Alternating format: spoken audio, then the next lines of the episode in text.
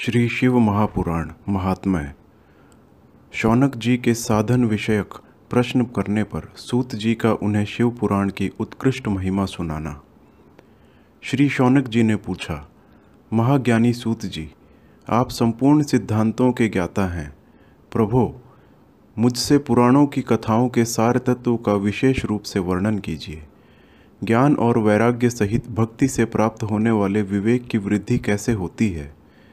तथा साधु पुरुष किस प्रकार अपने काम क्रोध आदि मानसिक विकारों का निवारण करते हैं?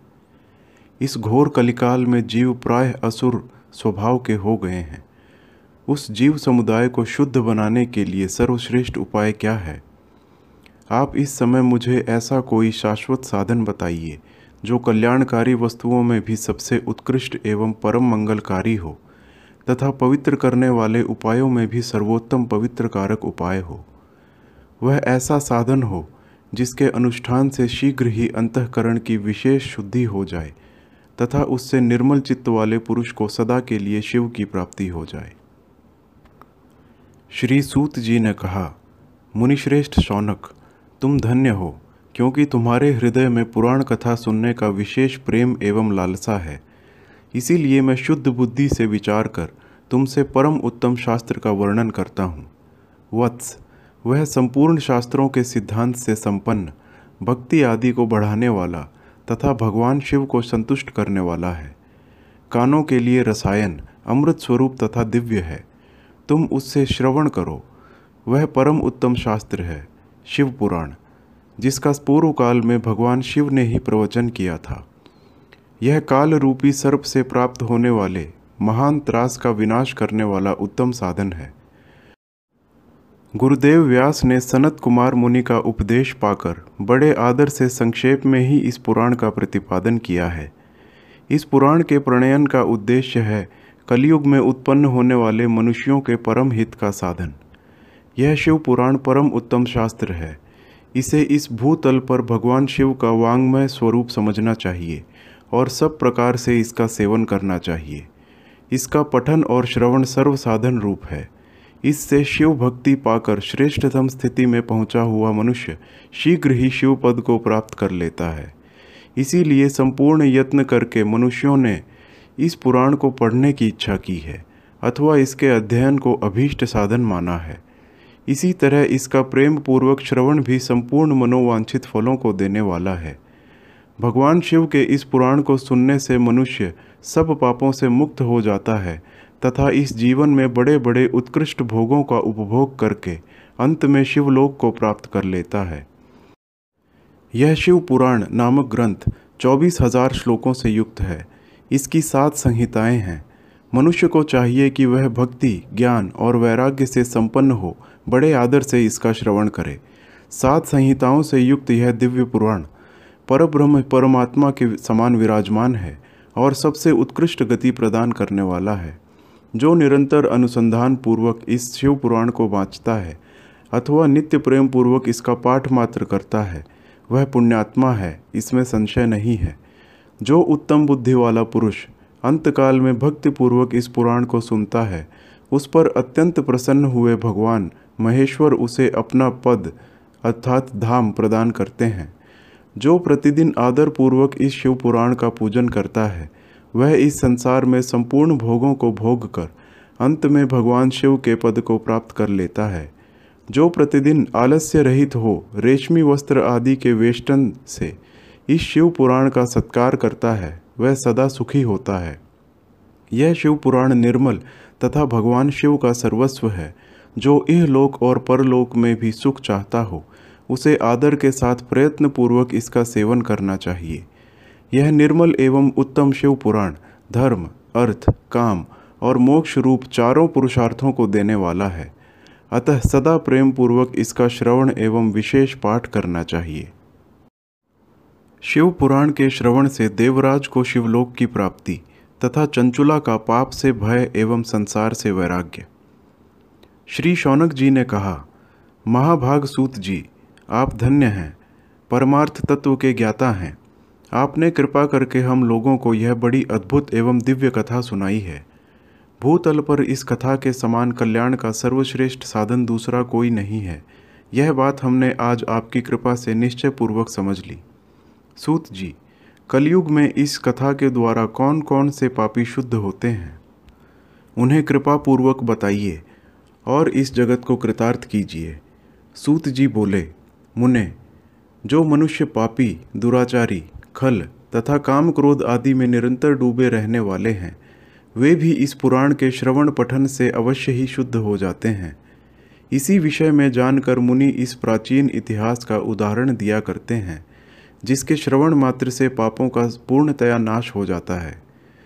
पहले की बात है, कहीं किरातों के नगर में एक ब्राह्मण रहता था, जो ज्ञान में अत्यंत दुर्बल, दरिद्र, रस बेचने वाला तथा वैदिक धर्म से विमुख था। वह स्नान संध्या आदि कर्मों से भ्रष्ट हो गया था और वैश्यवृत्ति में तत्पर रहता था। उसका नाम था देवराज। वह अपने ऊपर विश्वास करने वाले लोगों को ठगा करता था। उसने ब्राह्मणों, क्षत्रियों, वैश्यों, शूद्रों तथा दूसरों को भी अनेक बहानों से मारकर उनका धन हड़प लिया था, परंतु उस पापी का थोड़ा सा भी धन कभी धर्म के मार्ग में नहीं लगा। वह वेश्यागामी तथा सब प्रकार से आचार भ्रष्ट था। एक दिन घूमता घामता वह दैवयोग से प्रतिष्ठानपुर में जा पहुँचा। वहाँ उसने एक शिवालय देखा, जहाँ बहुत से साधु महात्मा एकत्र हुए थे। देवराज उस शिवालय में ठहर गया, किंतु वहाँ उस ब्राह्मण को ज्वर आ गया। उस ज्वर से उसको बड़ी पीड़ा होने लगी। वहाँ एक ब्राह्मण देवता शिव पुराण की कथा सुना रहे थे। ज्वर में पड़ा हुआ देवराज ब्राह्मण के मुखारविंद से निकली हुई उस शिव कथा को निरंतर सुनता रहा। एक मास के बाद वह ज्वर से अत्यंत पीड़ित होकर चल बसा। यमराज के दूत आए और उसे पाशों से बांधकर बलपूर्वक यमपुरी में ले गए। इतने में ही शिवलोक से भगवान शिव के पार्षद गण आ गए। उनके गौर अंग कर्पूर के समान उज्जवल थे। हाथ त्रिशूल से सुशोभित हो रहे थे। उनके संपूर्ण अंग भस्म से उद्धासित थे और रुद्राक्ष की मालाएँ उनके शरीर की शोभा बढ़ा रही थी। वे सब के सब क्रोधपूर्वक यमपुरी में गए और यमराज के दूतों को मार पीट कर बारंबार धमकाकर उन्होंने देवराज को उनके चंगुल से छुड़ा लिया और अत्यंत अद्भुत विमान पर बैठाकर जब वे शिवदूत कैलाश जाने को उद्यत हुए, उस समय यमपुरी में बड़ा भारी कोलाहल मच गया। उस कोलाहल को सुनकर धर्मराज अपने भवन से बाहर आए। साक्षात दूसरे रुद्रों के समान प्रतीत होने वाले उन चारों दूतों को देखकर धर्मज्ञ धर्मराज ने उनका विधि पूर्वक पूजन किया और ज्ञान दृष्टि से देखकर सारा वृतांत जान लिया। उन्होंने भय के कारण भगवान शिव के उन महात्मा दूतों से कोई बात नहीं पूछी। उल्टे उन सब की पूजा एवं प्रार्थना की। तत्पश्चात वे शिवदूत कैलाश को चले गए और वहाँ पहुंचकर उन्होंने उस ब्राह्मण को दया सागर सांब शिव के हाथों में दे दिया। शौनक जी ने कहा, महाभाग सूत जी, आप सर्वज्ञ हैं, महामते, आपके कृपा प्रसाद से मैं बारंबार कृतार्थ हुआ। इस इतिहास को सुनकर मेरा मन अत्यंत आनंद में निमग्न हो रहा है। अतः अब भगवान शिव के प्रेम बढ़ाने वाली शिव संबंधिनी दूसरी कथा को भी कहिए। श्री सूत जी बोले शौनक, सुनो, मैं तुम्हारे सामने गोपनीय कथा वस्तु का भी वर्णन करूँगा, क्योंकि तुम शिव भक्तों में अग्रगण्य तथा वेद वेदताओं में श्रेष्ठ हो। समुद्र के निकटवर्ती प्रदेश में एक वाशकल नामक ग्राम है, जहाँ वैदिक धर्म से विमुख महापापी द्विज निवास करते हैं। वे सब के सब बड़े दुष्ट हैं, उनका मन दूषित विषय भोगों में ही लगा रहता है। वे न देवताओं पर विश्वास करते हैं, न भाग्य पर। वे सभी कुटिल वृत्ति वाले हैं। किसानी करते और भांति भांति के घातक अस्त्र शस्त्र रखते हैं। वे व्यभिचारी और खल हैं। ज्ञान, वैराग्य तथा सद्धर्म का सेवन ही मनुष्य के लिए परम पुरुषार्थ है। इस बात को वे बिल्कुल नहीं जानते हैं। वे सभी पशु बुद्धि वाले हैं। अन्य वर्णों के लोग भी उन्हीं की भांति कुत्सित विचार रखने वाले, स्वधर्म विमुख एवं खल हैं। वे सदा कुकर्म में लगे रहते हैं और नित्य विषय भोगों में ही डूबे रहते हैं। वहाँ की सब स्त्रियाँ भी कुटिल स्वभाव की, स्वेच्छाचारिणी, पापासक्त, कुत्सित विचार वाली और व्यभिचारिणी हैं। वे सद्व्यवहार और सदाचार से सर्वथा शून्य हैं। इस प्रकार वहाँ दुष्टों का ही निवास है। उस वाशकल नामक ग्राम में किसी समय एक बिंदुक नामधारी ब्राह्मण रहता था। वह बड़ा अधम था। दुरात्मा और महापापी था। यद्यपि उसकी स्त्री बड़ी सुंदरी थी तो भी वह कुमार्ग पर ही चलता था। उसकी पत्नी का नाम चंचुला था। वह सदा उत्तम धर्म के पालन में लगी रहती थी तो भी उसे छोड़कर वह दुष्ट ब्राह्मण वेश्यागामी हो गया था। इस तरह कुकर्म में लगे हुए उस बिंदुक के बहुत वर्ष व्यतीत हो गए। उसकी स्त्री चंचुला काम से पीड़ित होने पर भी, स्वधर्म नाश के भय से क्लेश सहकर भी दीर्घ काल तक धर्म से भ्रष्ट नहीं हुई। परंतु दुराचारी पति के आचरण से प्रभावित हो, आगे चलकर वह स्त्री भी दुराचारणी हो गई। इस तरह दुराचार में डूबे हुए उन मूढ़ चित्त वाले पति पत्नी का बहुत सा समय व्यर्थ बीत गया। तदंतर शूद्र जाति वेश्या का पति बना हुआ वह दूषित बुद्धि वाला दुष्ट ब्राह्मण बिंदुक समयानुसार मृत्यु को पाप प्राप्त हो नरक में जा पड़ा। बहुत दिनों तक नरक के दुख को भोग कर वह मूढ़ बुद्धि पापी, विंध्य पर्वत पर भयंकर पिशाच हुआ। इधर उस दुराचारी पत्नी बिंदुक के मर जाने पर वह मूढ़ हृदया चंचुला बहुत समय तक पुत्रों के साथ अपने घर में रही। एक दिन दैव योग से किसी पुण्य पर्व के आने पर वह स्त्री भाई बंधुओं के साथ गोकर्ण क्षेत्र में गई। तीर्थयात्रियों के संग से उसने भी उस समय जाकर किसी तीर्थ के जल में स्नान किया। फिर वह साधारणतया बंधुजनों के साथ यत्र तत्र घूमने लगी। घूमती घामती किसी देव मंदिर में गई और वहाँ उसने एक दैवज्ञ ब्राह्मण के मुख से भगवान शिव की परम पवित्र एवं मंगलकारिणी उत्तम पौराणिक कथा सुनी। कथावाचक ब्राह्मण कह रहे थे कि जो स्त्रियाँ पर पुरुषों के साथ व्यभिचार करती हैं, वे मरने के बाद जब यमलोक में जाती हैं तब यमराज के दूत उनकी योनि में तपे हुए लोहे के परिंग डालते हैं। पौराणिक ब्राह्मण के मुख से यह वैराग्य बढ़ाने वाली कथा सुनकर चंचुला भय से व्याकुल होकर वहाँ कांपने लगी। जब कथा समाप्त हुई और सुनने वाले सब लोग वहाँ से चले गए, तब वह भयभीत नारी एकांत में शिव पुराण की कथा बाँचने वाले उन ब्राह्मण देवता से बोली, चंचुला ने कहा, ब्राह्मण मैं अपने धर्म को नहीं जानती थी, इसीलिए मेरे द्वारा बड़ा दुराचार हुआ है। स्वामिन, मेरे ऊपर अनुपम कृपा करके आप मेरा उद्धार कीजिए। आज आपके वैराग्य रस से ओत प्रोत इस प्रवचन को सुनकर मुझे बड़ा भय लग रहा है। मैं काँप उठी हूँ और मुझे इस संसार से वैराग्य हो गया है। मुझ मूढ़ चित्त वाली पापिनी को धिक्कार है। मैं सर्वथा निंदा के योग्य हूँ। कुत्सित विषयों में फंसी हुई हूँ और अपने धर्म से विमुख हो गई हूँ। न जाने किस किस घोर कष्टदायक दुर्गति में मुझे पड़ना पड़ेगा और वहाँ कौन बुद्धिमान पुरुष कुमार्ग में मन लगाने वाली मुझ पापिनी का साथ देगा। मृत्यु काल में उन भयंकर यमदूतों को मैं कैसे देखूँगी? जब वे बलपूर्वक मेरे गले में फंदे डालकर मुझे बांधेंगे, तब मैं कैसे धीरज धारण कर सकूँगी? नरक में जब मेरे शरीर के टुकड़े टुकड़े किए जाएँगे, उस समय विशेष दुख देने वाली उस महायातना को मैं वहाँ कैसे सहूँगी? हाय, मैं मारी गई, मैं जल गई, मेरा हृदय विदीर्ण हो गया और मैं सब प्रकार से नष्ट हो गई, क्योंकि मैं हर तरह से पाप में डूबी रही हूँ। ब्राह्मण, आप ही मेरे गुरु, आप ही माता और आप ही पिता हैं। आपकी शरण में आई हुई मुझ दीन अबला का आप ही उद्धार कीजिए। सूत जी कहते हैं, शौनक, इस प्रकार खेद और वैराग्य से युक्त हुई चंचुला ब्राह्मण देवता के दोनों चरणों में गिर पड़ी।